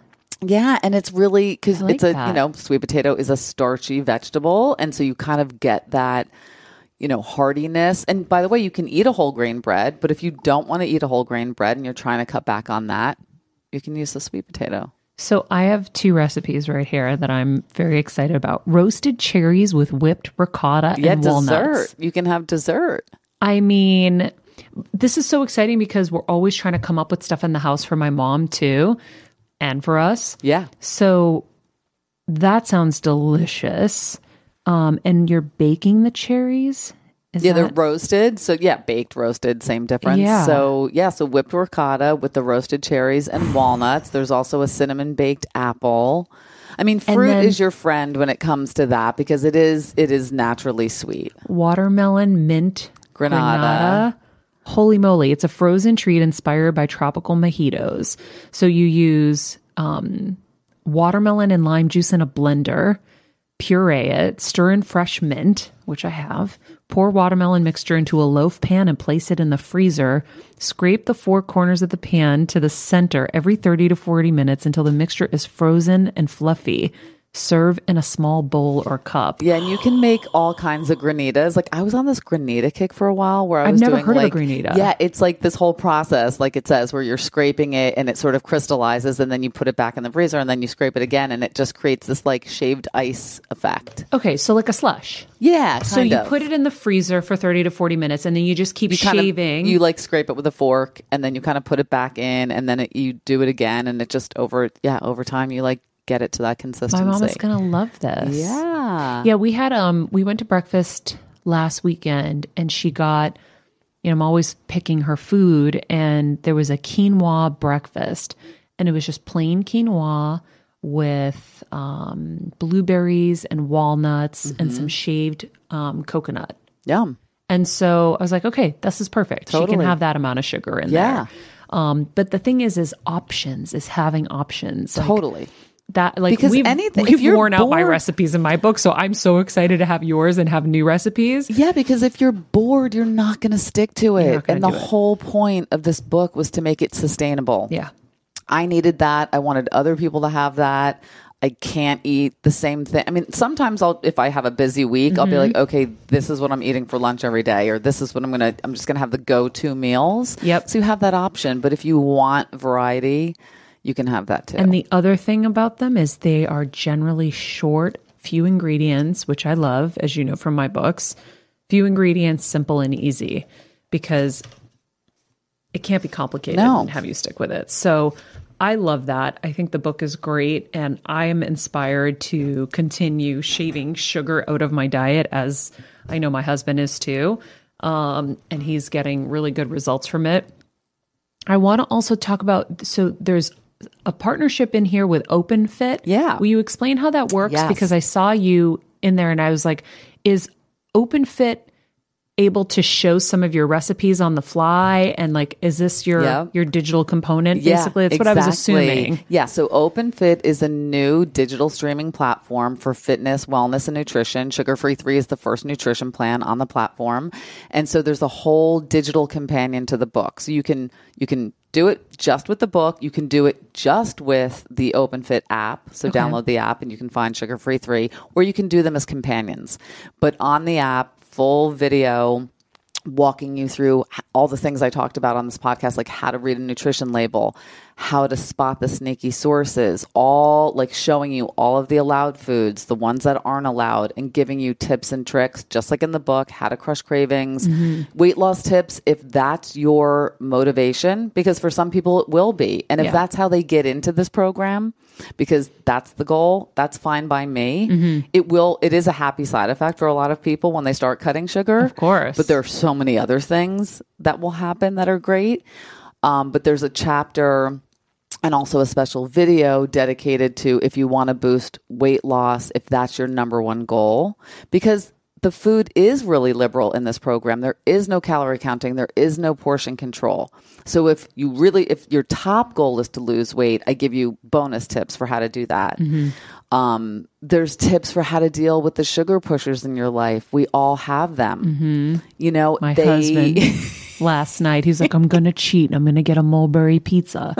I'm like, oh God, no. Okay, I have a tip. I don't even use the word cheat ever, because it already, I mean, it's a commonly used word when it comes to eating, but I don't use it only because then you attach this negativity to the thing. And if you're gonna if you're gonna eat the thing, then just enjoy it. Yeah, I say the same thing. So I built into the Sugar Free 3 plan a mindful indulgence, which is once a week you can eat or drink something. For me, it's usually a drink, like wine, off the not allowed list. And the reason I did that is I wanted people to, for some people, that will be the thing that gets them through that first week, second week, third, to it. Yes. For other people, it would derail them. So you have to kind of know who you are. But then going forward, you can think of indulgences as, you know, think of things that you might think of as the cheat as a mindful indulgence. But yes, we all have sugar pushers, whether they're parents or coworkers or spouses in our lives. And they're not bad people. They associate the eating sweet things with celebration and happiness. And happiness, because we've all been conditioned to associate sweet things with celebratory things. Yeah. And they also don't want to be left behind. So they're like, no, you're not quitting sugar because I can't. So you want to try to bring them along on your journey so that they don't try to drag you back down. Or avoid them at mealtimes. Exactly. Like last night, I kept doing my work. And then he's like, just have a slice. And so I took 2 or 3 bites, and then I was like, ugh, I'm going to go get a pear. And I went downstairs and I got a pear. I was like, I'm going to eat something nutritious. Yeah, listen, there are going to be challenging days. Yeah. Like, absolutely. I mean, I'm completely transparent in the book about how this has been a struggle for me. And this is one of the reasons I wanted to do it, because of all the healthy habits I've adopted. Yeah. And there have been many, especially being the editor-in-chief of Women's Health. This has been the hardest one to grapple with, really, and to wrestle to the ground. Yeah. But it's possible. You know why? Because it's in everything, like you said. Yeah. I remember when I was having asthma issues and I knew I had to cut dairy. It's in everything. Yeah. Like, you go to a restaurant, there's nothing without dairy. Mm-hmm. Everything has some dairy in it. Yeah. And so it was really difficult. So dairy and sugar have a big, big hold. I want to ask you a little bit about your shift in career, because I think it's really inspiring for people who want to make a switch but are scared. And I always say, like, we only live once, and it's a very short life. It is. So you should be doing things that make you happy and that challenge you, because challenge is where growth comes. And so I'd love to know a little bit about your journey to leaving behind what you know and were super successful in. I mean, that you couldn't have gone higher in your career in that area. How you kind of plotted that out. And also, like, how old were you when you made the change? Because I think that's also... in my late 40s. You're in your late 40s? Yes. Oh, my God. No wonder she doesn't eat sugar, everybody. She looks like she's 30. Shit. Really? Yes. Believe it or not. Oh, my God. And you're, like, glowing. Oh, thank you. Wow. Thank you. Yeah. Damn. Yeah. Okay. So I spent. That's a big time to change. Yes. Yeah, so I thought it was like 40 when you said you were going to change, which is still scary. Yeah, totally. So it is scary. And for me, money fear is a deeply, deeply rooted thing. Mm-hmm. I didn't grow up with a lot. Mm-hmm. I accomplished, more than I sort of, thought I would, and earned more money than my parents and all of that stuff. And so making a transition for me and leaving behind a career that, had been lucrative and I was successful in was really difficult. But that industry, and when I say industry, I mean the traditional magazine and publishing industry, is in decline. And it isn't the same industry it was when I joined it, many years ago. And so I also started to think about the fact that there isn't really corporate loyalty anymore, and businesses are changing all the time. And so relying on yourself in some ways is a better insurance policy, which is not to say that I'd never take another full-time job again. I absolutely would, for the right thing, if I was passionate about it. But I've really enjoyed having the freedom and flexibility to make my own choices. Mm-hmm. But the fear factor is super tough. So the first thing I would say to anybody who's thinking about, taking a leap is you have to figure out how to mitigate that fear, because fear is paralyzing, right? And when you have that paralytic effect going, you can't make decisions. You can't think straight. What's motivating your decisions isn't the right thing. If you're making decisions based out of fear, like I would have, if I didn't find a Ouai to tamp that down, I would have jumped at the first job offer that came at me after I left magazines. Yeah. And instead I said no to a bunch of things, wanted to take time, really think about what I wanted to do, digest. So you didn't have a plan when you left.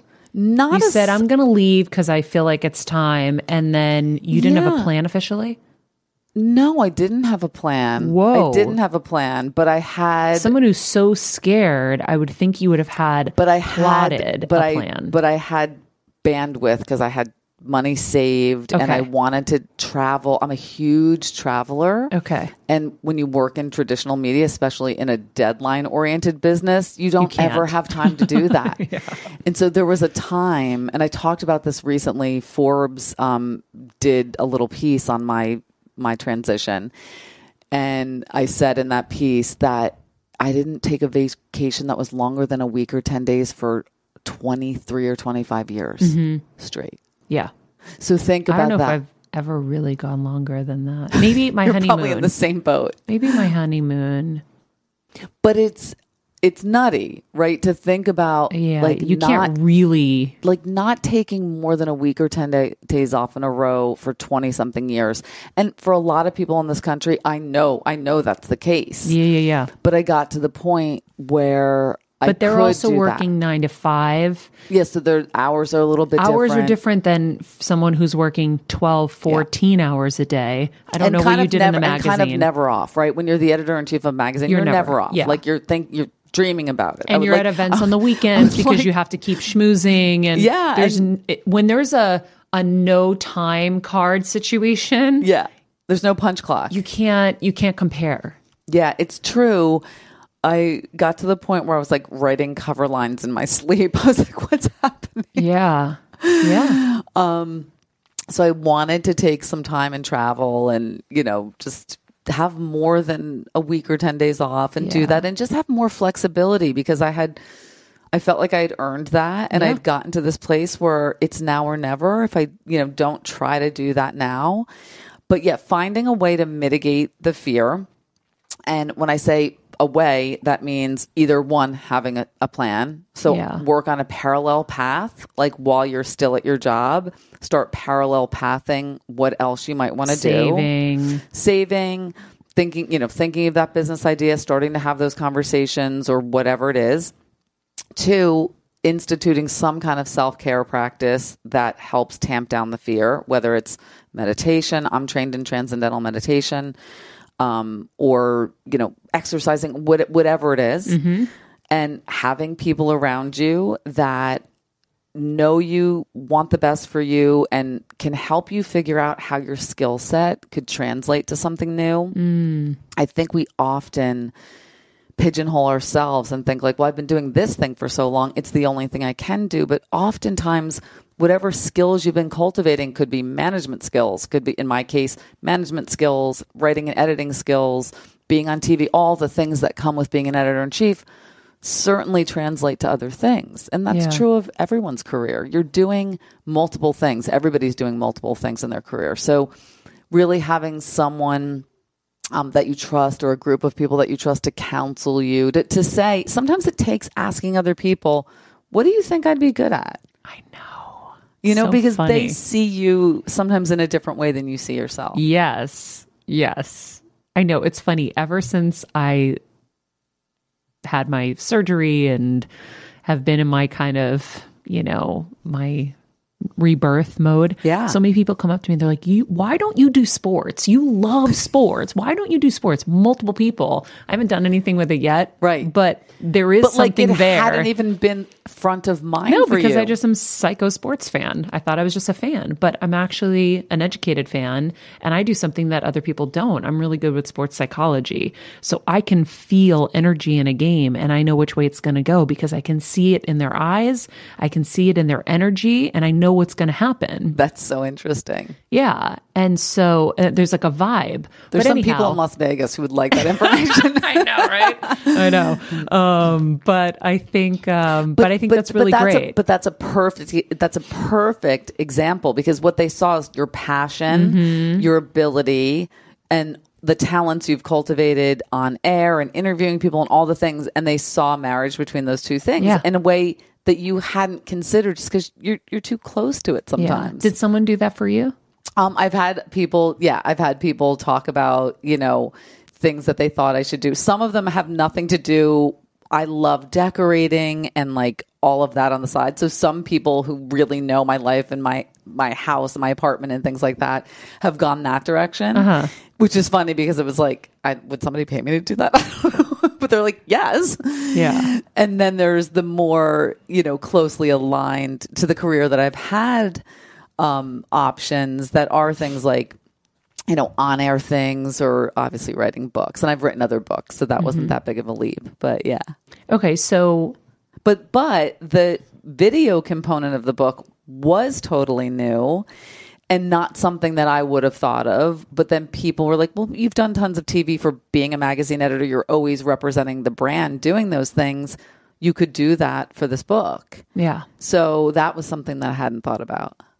So cool. Yeah. So taking that leap, and mitigating the fear, you said coming up with some kind of self-care program. Yep. What was the other steps that you suggested? Like parallel tracking it. It's like, you know, not necessarily, you know, cold turkey, leaving one thing to start something else, but doing two both simultaneously, one as a side hustle or just as something that you're really ruminating on and starting to collect data on. I think that's a good way to go.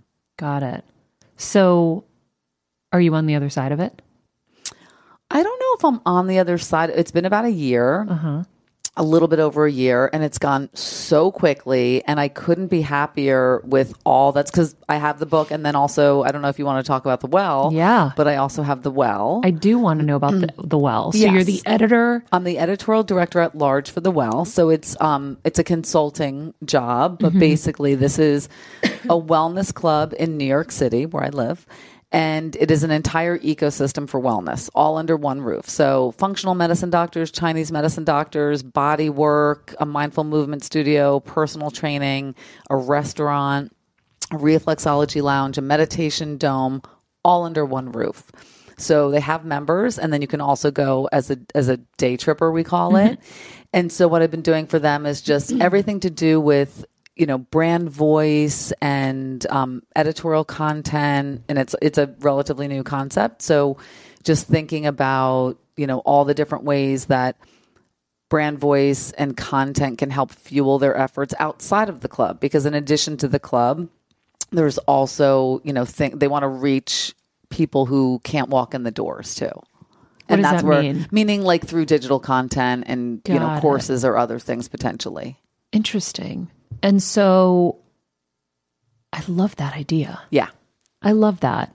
Yeah, you'd be the perfect Well member. I feel like, is the membership quite high? I can imagine it's pretty high. It seems like one of those, it's like a Soho House for wellness. So what you get for membership is, it's actually, to me, not that high, but then with it, because you can come and enjoy the club for your membership, right? Which is not that much. But then you, just like you would in the outside world, if you want to go to a functional medicine doctor, you have to pay to go to the functional medicine doctor. Now that's because we live in a world where, you know, insurance is very complicated, and functional medicine doctors or integrative medicine doctors don't generally take insurance. Yeah. Which is a bummer, right? Because that's what makes it cost prohibitive, but there's reasons that they don't. And they also treat people in an East meets West way, which traditional insurance doesn't recognize that method yet. And so you're a member of The Well. Can you access all these treatments, or you have to pay independently for every single one? Some of them you have to pay independently for, and some of them come with your membership. It's so cool. But you can also just go for the day. You can go see a doctor, or you can go see an acupuncturist, or you can get a, you know, massage or whatever body work you want to have done as what we call a day tripper. I love that. Yeah. That's so cool. Pretty amazing. And it's a really beautiful space too. I also really love the concept of using OpenFit with this, because you can't carry around the book all the time. And when you're out to eat, you need a little guidance, you can get that in there. Yeah, absolutely. Great. It's right in the palm of your hand. Yeah. That is such a value to have the app. Exactly. I think this is so great. So download that OpenFit app and get your Sugar Free 3 there too. Steph. Do you guys have any questions for Michele? I'm pretty blown away. Like, no, I don't really have any, honestly. Steph? I just, I love the part about fear, and I just wonder if it was a constant reminder of getting past that so that you could get to the place where you are now, or was it you just made the decision and went for it? Like, how applicable is that for people who do want to make changes? I think fighting the fear it's an ongoing battle. You know, when something is instilled in you from childhood, it is a scarcity mindset. Totally. I know. I have it. I know. Totally. And I talked about that in the Forbes article, which I said, like, focused on this transition, which is why I talked about it there. It is really hard to shake. So it is a constant conversation I have to have with myself. I have with, you know, my sister happens to be a financial planner, so I have it with her a lot. Yeah. Sometimes she tamps down the fear. Sometimes she ratchets it up a little bit. But it's not a getting past it necessarily. It's managing it. You know, I hope one day that I really feel totally secure. There's also a motivating factor there. I'm sure you've, you know, experienced that where keeps you hungry. It keeps you hungry and it keeps you motivated. You just, the trick is not letting it take over to the point where it's paralyzing and an oppressive force. Or I always say, you know, never making decisions from fear. Totally. Because if you have a scarcity issue, you're probably always going to have it. I know, because I don't think that there's really a number. There isn't. There is a number, but it's a little extreme. Yeah. Because if I sit with my financial planner right now, he'll tell me that I'm fine for the rest of my life. Right. I just have to live in this specific budget and all will be well. And that specific budget is fine. Yeah. But you can't always, like, we always live up to our means. And if you're always living up to your means, then the scarcity is always going to be there. Totally. So that's where it's tricky. Totally. And that's actually been another conversation I've had to have with, you know, my sister, financial planner / myself, is lifestyle versus freedom, lifestyle versus fear, lifestyle. Like all of those, you know, things are decisions. Choices. And I still feel like I'm so in the early stages, you know, a little bit over a year into it. And I feel so grateful that I've had the year I've had, year one out of corporate world, doing a book and the videos with OpenFit and having The Well. I love those founders. I love that team. I love being able to work with the team a couple days a week because I'm so used to having people around me and having that camaraderie that comes with working with the team and other people that I really would miss that if I was just by myself all the time. But then having the freedom and the flexibility to do other things and new stimulations, new excitement. Make new choices and not go into the same building every single day, which is what I did my whole career. Yeah. So I'm grateful that I've had the year I've had, year one, and now I have to, you know, think about year two. I know. I think it's good because the energy that comes from the new excitements begets new energy and more energy, right? So we're like big Esther Hicks fans here. Totally. So, So like the laws of attraction, it's like you're feeling good because, like, even me yesterday. And I know you had my friend Gabby on, Gabby Bernstein. Love Gabby. Yeah, she's a dear friend of mine. So I think, you know, I had this creative call about a project that I'm producing, and I was just so juiced up after being a little drained. Yep. And I was like, yes, this is great. And then I went on to another project, and, you know, that was really great conversation. And then it just kind of begets more of that. You're so you make such a great point because it is so energizing when you're choosing things you love. Yes. You're choosing things you love and you're choosing who you want to work with. Yes. And all of that just elevates your experience and makes you, you know, want to work that much harder and do more. And it is stimulating and energizing. And if you can ride that wave, right? And tamp down the fear and like keep going and also having confidence that the skill set you built over all these years, and this is something I've, you know, the talk I've had to have with myself, is going to carry you through and also the relationships that you've built. Yes. And that's actually, I want to backtrack and talk just for a second about that because I think it's one of the most important things. who you come in contact with in your career, how you treat them, mm-hmm. Going out of your Ouai for people, showing up for them means hopefully the reciprocity will be there and they'll show up for you. And I have definitely found that to be true. Not 100% across the board. Yep. Of course, there's always a few people who are going to disappoint you, but by and large, I've really felt like the energy and effort I've put into relationships my whole career really came back in this part of my life. Yeah, 100%. 100%. I love it. So cool. Michele, I'm so excited for your new journey. Thanks so much, Maria. And thanks for being such an advocate of this lifestyle, because it's so important and you embody it and live it and are on a constant journey to learn more and then spread the word. So thank you for doing that work. It's really meaningful. Thanks. I have one last question for you because I always forget my own question. We always ask our guests. I can sense the energy in the room. They're like, you forgot your question. Oh, there it is. It's on the board. How are you getting better every day? What's something that you're doing to be better and to get better?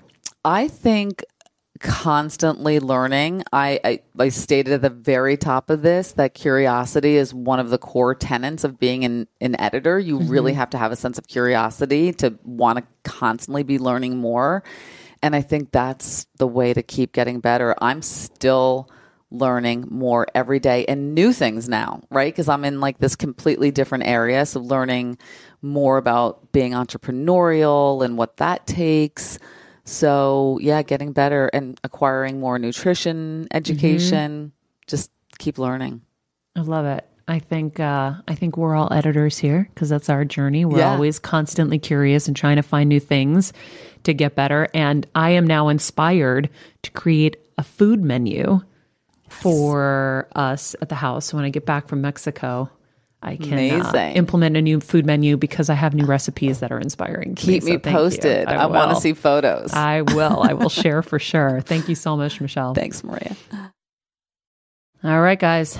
What have we learned? Sugar is the devil. Sugar is the devil. 60 different ways of calling sugar. So always trust the back label and not the organic or gluten-free because turns out that's just another way to get our moolah. I didn't know that like barley flour was considered sugar. I knew like sucrose and glucose and high fructose. All the oses, but I didn't know there were things that weren't doses. Or like when you go to Whole Foods and the first ingredient on it says like evaporated cane juice. What is or that? Something. I remember with Yogi Cameron, I went to Whole Foods once and I bought everything. And I came back and he goes, "What is this?" And I'm like, "Oh, well, they're crackers or whatever." And he's like, "What is this ingredient? Evaporated cane juice." I go, "I don't know." He goes, "So you don't know what it is and you're eating it?" He's like, I was like, "Yeah, that doesn't sound smart, does it?" Oh, no. Right? Yeah. He really read you. Yeah, he schooled me on that for sure. That's why if you can actually look at something and you know what it is, then you can eat it, right? But if you have to read a list of ingredients, it's not good for you. You know, anything in a box or in a package. That's why they say eat from the outside of the supermarket. Yeah, everything in the aisle's just extra. Yeah. You know, even beans in a can, not good for you. So loaded in sodium. Like you just have to really, really be careful because you are what you eat and you will reap the benefits one way or another. I mean, it's to the point where like now that I'm like hyper aware of all these things, like I'm looking at all the back labels and stuff. And like even things that are kind of healthy, they have a lot of carbohydrates in them. And you're like, oh, this is not as healthy as I thought. Also, like I feel like food is now kind of on the level of pharmaceutical medication because everything you're eating has a certain level of pharmaceuticals pumped into it. So it's like, okay, you're kind of self-medicating. Not exactly how I was thinking about it, but I do like the association of food and pharmaceutical because they're just controlled by higher beings who are trying to get more money, and it's not for your benefit, basically. I mean, in some ways it is, obviously. It's like we say squeeze water out of the rock to get as much efficiency out of what we do, but like it's not exactly the best thing to be used when it's like how can we get as much out of this cow as we can? Yeah, exactly. I am I am very motivated, like I said, for after my trip to Mexico to come back, create a meal plan, implement some of Michelle's recipes, because I saw stuff in there that I hadn't thought of yet. And as I'm looking to give my mom more options to eat and have us have healthier options, like breakfast is so annoying. I don't know what to eat at breakfast anymore. I'm bored. I can't have yogurt because the dairy. It can't do the coconut yogurt either. I think on my Viome, I can't do coconut. I have to double check. So I just kind of get frustrated with the lack of options. I know. And then you reach for something sweet because it's easy. Yeah. Or you just keep eating eggs and your cholesterol's going to go up. And it's just... I like the European breakfast where it's like a selection of different kinds of simple meats and thick, hearty breads. For breakfast? Yeah, that's what breakfast is over there, usually. Yeah. Not a fan of it? Bread doesn't sound like really good either, though. Yeah, but it's like, I don't know, bread there is different than bread here. Well, yeah, but you can't say bread here because we only have the here. I guess. Yeah. So you're like, I like this. Well, yeah, if we were there, maybe. Well, I don't eat breakfast. I need to change that. Yeah. But I don't. Oatmeal's the easiest. I'm allergic to oatmeal. That sucks. You really? That really sucks. Oh, the oat milk. That's how you found out. But you have chia pudding. That's good. Yeah. It's so bad, my version, because it's healthy. It's kind of almost unedible. I'll load like cinnamon on there and some nuts, and I'll just take it down, but it's not pretty. Oh. So anyhow, a smoothie, a good healthy smoothie. Yeah. I can do. We're working on it. I'm going to create a menu. Yes. Perhaps even while I'm sitting on the beach, I will create a menu because that is my free time to do it. And I will come back and I'm going to implement it. And thanks to Michele, I am inspired to really focus on this part because I'm focusing on so many other things. And I do eat well. I would say at this point, in this critical time of my mom's health and dealing with all that, I would say I'm probably at 75% good. Me too. And I have no excuse. Yeah. But like that other 25% is pretty bad when I'm bad. Is it worth it though? Like, are you, like when I was yesterday, right? Saturday, 2 days ago. Saturday's my cheat day. Mm-hmm. And I'm like, I had access to pizza and all this kind of stuff. I'm like, but, like, I don't want that to be the thing I cheat with. I want to make sure it's, like, the perfect thing to cheat with. So is your 25%, like, at least worth it for you? Well, I had pancakes at our meeting. Those were worth it. I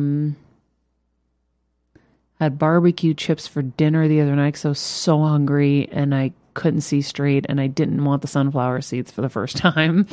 And I just was like, okay, screw it. I'm just going to have a few of these and go to bed. That wasn't really worth it because it wasn't for enjoyment. No. It was just like, I'm so cooked and I need... Yeah. I just saw it in the cabinet and I didn't know they existed and we were watching TV. So I was like, okay, here we go. So I think what we need to do is we need to have like what we buy at the store that's like healthy, but then also have what our cheat is. Yeah. So that way at least we know it's worth it. You know what's really good for snacks is jicama sticks. I've never had that. Jicama has like no sugar in it. So my mom uses for snacks. And if you want, you can make it sweet or savory. You can dip it in like almond butter or you can dip it in tahini or you can have it plain. I really like jicama. It's just like a fibrous kind of style vegetable with no taste. Yeah. Is it a fruit or a vegetable? I don't know. I think it might be both. Right? It's really good though. Like it will fill you up. And it's on Michelle's plan. You can have jicama. And I think it's really good. So anyhow, thanks guys for listening to us right here on Better Together every Monday. Please help us by rating, commenting, subscribing on Apple Podcasts and Spotify. If you love the show, share it with your friends. Share your favorite episode on social media so people can come find us. New episodes, of course, every Monday. If you want to email us, you can reach us at bettertogetherwithmaria@gmail.com. We are encouraging everyone, as you heard earlier, to join our Patreon. We really want to make this an ad-free show, and we would love your support. So if you click the link in the summary of this podcast, you will get taken right to the Patreon. Yeah, we have the Patreon. We have the Facebook group where you can click the link and join the Facebook group, which is free to anyone, and we talk about a lot of stuff in there. And also, I want to shout out our third tier Patreon members. Oh yeah, let's do it. Because they rock. We have Wendy Harder, Allison Crum, Stephen Campbell, Annette Cozell, and I know we have one more, so I'm going to bring this right up real quick. And while I do, I'll also be picking, like Maria said, a winner for our Viome giveaway from our Patreon. Yes. So that will be announced very shortly. So just another incentive to join our community. Okay, this is the last day. We got to get that Viome out so people can start the new year fresh. Steven? Yes. Sorry, I was missing somebody, and I didn't want to leave anybody out. Oh, okay. Yeah. I didn't have their full name. You because cut out, so I didn't know if you were cutting out. W. Or... Sean Carbonell, who is a doctor with a PhD, apparently. Oh, yes. He's actually going to be our advisor on Better Together. He's in neurology, and he's going to help us on this show. So Steph's working on that. Yeah. That's really cool. He's going to be like our fact checker, make sure that we're providing the best of the best. Yeah. Those are our insiders, awesome. Our insiders on Patreon. But we also have some iTunes reviews that I want to shout out because I thought some of these were great. Yes. I haven't heard any in a while. I know, right? Detroit 411 says, met Maria tending bar. Oh, we heard this one. Steph said it last week. You were gone. Oh, yeah. You were getting LASIK. I was getting LASIK. Brejeg says, thank you. I've been listening to this podcast every week for a year now, and I love it so much. I've had a couple precancerous markers in my body and was always getting frustrated with my doctors and oncologists because they seemed to have a one-track way of going about things. I didn't have the knowledge or skills to ask the right questions or fight for what I thought my body needed. Now I feel much more informed and in charge. I can't thank you all enough for that. BG, fellow Emersonian. Oh, wow. That's cool. That's so cool. And then we have another one. DK from Colorado says, Sean Korn episode. Her words resonated with me so much. I love when you hear exactly what you need when you need it. Quote, you can't get through the bless you without going through the if you. And Billy's ignore the story, see the soul. This also is very much connected to Dr. Shafali's conscious parenting. Amazing. Thank you, Maria, for intentionally choosing the perfect people to share the work. I buy all the things, waiting for my Viome test to arrive as we speak. Onward, SEK, Colorado. Aww, onward. I love it. Thank you guys so much for your comments. They definitely fuel us. If you want to buy Michelle's book, Sugar Free 3, they are available wherever books are sold, and you can stay up to date with her on all of her projects at michprom.com, michprom.com. In the meantime, follow us at Maria Menounos, at Michele Promaulayko, at Mishprom, at Steph Sabra, at Stephen Lemieux Photo. And remember, be nice people, make good choices, and be present.